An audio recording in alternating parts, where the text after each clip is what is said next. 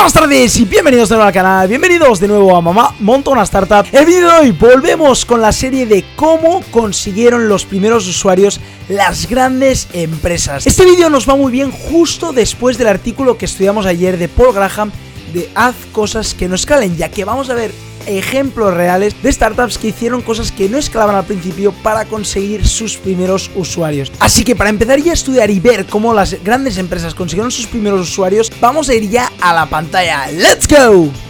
La primera empresa es Airbnb, que ya la habíamos visto en cómo empezó Airbnb, pero vimos cómo hizo el primer deck, no cómo consiguieron sus primeros usuarios. La estrategia que usaron fue la de PR. Nos cuentan que incluso antes de lanzar Airbnb and Breakfast ya empezaron esta historia. Y es que los fundadores iban cortos de dinero, ya que pagar el alquiler ahí en Estados Unidos, en Silicon Valley, en San Francisco, es carísimo. Entonces lo que empezaron a hacer es alquilar sus tres camas hinchables, las alquilaban a la gente. Pero se dieron cuenta que en San Francisco había una conferencia de diseñadores. Entonces vieron que muchos hoteles estaban ocupados, que no había espacio para más diseñadores. Entonces lo que decidieron era empezar una campaña de PR en blogs, en webs y en noticias para la gente de diseño, para los diseñadores, en blogs de diseñadores, en webs de diseñadores. Y rápidamente muchas webs empezaron a escuchar esta historia y a publicarla. Y se ve que muy rápido alquilaron esos tres colchones de aire, ¿no? Y justo después de este éxito al principio, ¿no? Porque alquilaron muy rápido esto, incluso antes de empezar Airbnb, o sea, aún no habían empezado Airbnb, empezaron a hacer esta estrategia con más conferencias. Viendo este éxito, pues empezaron a crear Airbnb, Airbnb and Breakfast en serie, ¿no? Pero se ve que al principio de cuando listabas tu piso, no listabas tu habitación, listabas una cama hinchable, no una habitación como ahora, como hoy en día, ¿no? Gracias a esta estrategia tan inicial y ver el problema, ha sido capaz de Airbnb de crecer tan y tan rápido, ¿no? Fijaros que empezaron con una estrategia no muy clara, es decir, empezaron con tres colchones que tenían que alquilar, fueron muy listos al estudiar la conferencia que había y ver que los hoteles estaban llenos, así conseguir sus primeros usuarios. Vamos a la siguiente empresa.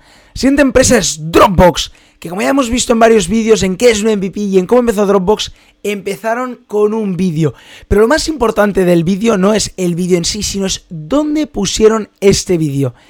Ni más ni menos descubrieron su target ideal, que era la gente que entendía de tecnología por aquel entonces, en 2006-2007. Decidieron poner este vídeo en la web de Hacker News, donde sabía que iban todos los tech savvy a ver esa web, la gente que sabía de tecnología y que le interesaba más la tecnología. Gracias a esta audiencia, en la primera semana consiguieron más de 5.000 usuarios en la lista de espera.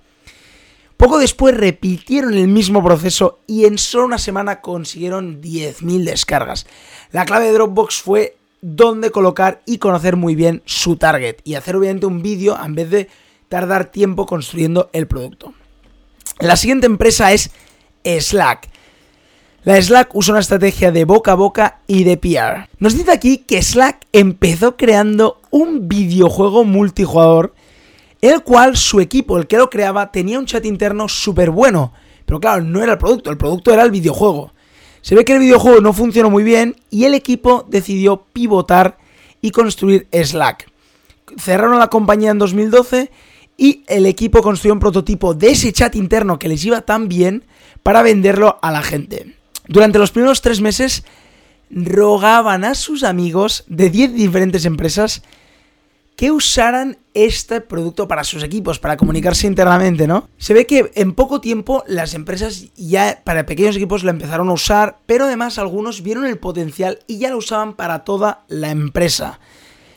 Gracias a estos primeros usuarios, el producto pudo mejorar muchísimo y ver dónde fallaba, ¿no? Además, uno de los cofundadores tuvieron suerte ya que uno de los cofundadores había tenido mucho éxito porque había fundado Flickr, bueno, había cofundado Flickr y era conocido en el mundillo startup, lo que les permitió anunciarse en webs como TechCrunch, VentureBeat y otros blogs de tecnología, obviamente atrayendo mucho la atención. Esto hizo que en la primera invitación, el primer día, consiguieron más de 8.000 invitaciones, 8.000 usuarios el primer día. Y en las dos siguientes semanas ya habían conseguido hasta 15.000 usuarios. Pero fijaros que empezaron pidiéndole a sus amigos, rogándoles que la usaran para sus pequeños equipos y así testear el producto y ver dónde fallaba, ¿no? La siguiente empresa es Tinder. Tinder, si no sabéis, es esa app para ligar que se inventó el swipe right, swipe left. Su estrategia es invitar a nuevos usuarios personalmente y el boca a boca. Tinder entró en el mercado de los universitarios. Pero empezaron a pensar que el marketplace de citas necesitaba tanto oferta como demanda. Y sabían bien que la mejor manera de empezar era con las mujeres. Ya que nos dice que para tener mucha gente la mejor manera es tener suficientes mujeres que se hayan instalado esta plataforma. Si no la usan suficientes mujeres, nos dice que muchos no se inscribirán. Entonces, uno de los cofundadores atendía las reuniones de las sororities, de las hermandades, y les decía a las chicas que por favor se instalaran su app para ligar, para conocer a chicos. Y muchas se lo instalaron sin haber chicos, sin, sin que nadie tuviera esta aplicación, ¿no? Fijaros que poco escalable eso, ¿no? Ir a reuniones de, de, de, hermandades a pedir descargas, ¿no? Gracias a que muchas chicas se descargaron esta aplicación para conocer a chicos, vieron que era muy fácil ir a las fraternidades a decir a los hombres que ya habían chicas en una plataforma y entonces que se descargaran esta aplicación móvil para conocer a chicas, obviamente. Pero aquí nos dicen que, que, no son las universidades, no solo hay fraternidades y hermandades, sino que hay más. Y de que para encontrar estudiantes la mejor estrategia es las fiestas. Y entonces empezaron a, lanzar fiestas, hicieron fiestas ellos mismos con el nombre de Tinder, ¿no? Pero en estas fiestas no había entrada, la entrada era gratis, pero simplemente tenías que enseñar tu móvil con la app de Tinder descargada. Así consiguieron muchísimos usuarios. Básicamente nos dice que la estrategia es bastante parecida a la de Facebook. Me parece una estrategia brutalísima. Dice que así es como empezaron a tener los primeros usuarios y básicamente lo que hicieron después es replicarlo en más universidades de Estados Unidos. La siguiente empresa es Stripe, una de las grandes protagonistas del artículo del vídeo de ayer, del artículo de Paul Graham de cómo empezar una startup y hacer cosas que no escalen.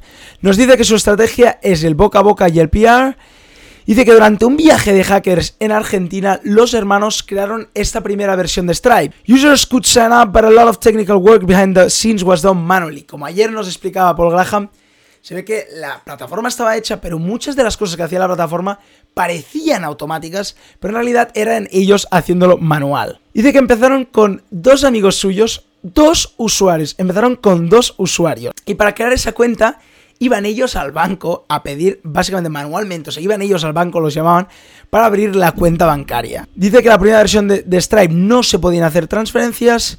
Slowly but surely they learn about new problems and finding the right solutions. Con esos dos usuarios y seguramente con algunos amigos más, empezaron a ver los problemas que habían y qué cosas podían mejorar. The brothers continued on this path for the few months. Siguieron los siguientes meses haciendo esto y pone aquí que obviamente lanzar una plataforma de pagos es muy complicado. Y más cuando es un nuevo mercado, era una cosa bastante novedosa. Y muchas veces para lanzar la beta se comparte un link. Y como ayer Paul Graham nos explicó, los hermanos no iban a pedir descargas pasándote el link. Literalmente te cogían el portátil y te instalaban Stripe. Así que creaban nuevos usuarios. Dice que a partir de aquí, de crear estos nuevos usuarios o robar usuarios o instalar usuarios, ¿no? Les cogió Y Combinator y ahí empezaron a crecer muchísimo. Pero en este punto aún hacían, pone muchas cosas manuales. O sea, además de tener usuarios haciéndolo ellos, las cosas automáticas que parecían automáticas las hacían ellos manuales también. Lo que les permitía ver cuáles eran los, key, los key factors para hacerlo automático. Es decir, las cosas que era más difícil manual o que la gente le daba más importancia, entonces ellos le ponían más énfasis para hacerlo automático. Dice que además Y Combinator también les ayudó publicando un blog post en su blog, el blog de Y Combinator. Y Combinator ya era conocido. Entonces publicó un post sobre Stripe, lo que le hizo que muchos usuarios y muchas startups se enteraran de esta nueva tecnología, así ayudando a crecer más rápido, ¿no? Y por último, la última empresa es Groupon. Groupon es la de los cupones típica, ¿no? La estrategia que usó son flyers.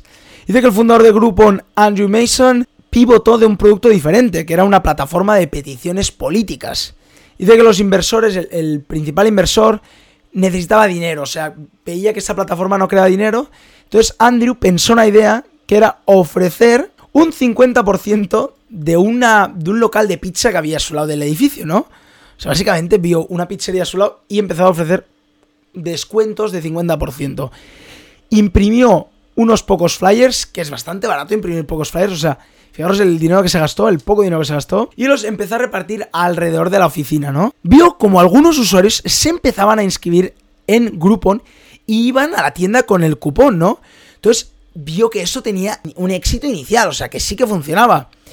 Entonces lo que pensó Andrew es crear más y más cupones y más descuentos, más ofertas, ¿no? Y sobre todo en otros lugares. Dice que la web empezó a crecer en Chicago y en pocos meses ya había crecido en varios mercados. Pero fijaros qué pasada, cómo pivotó, ¿no?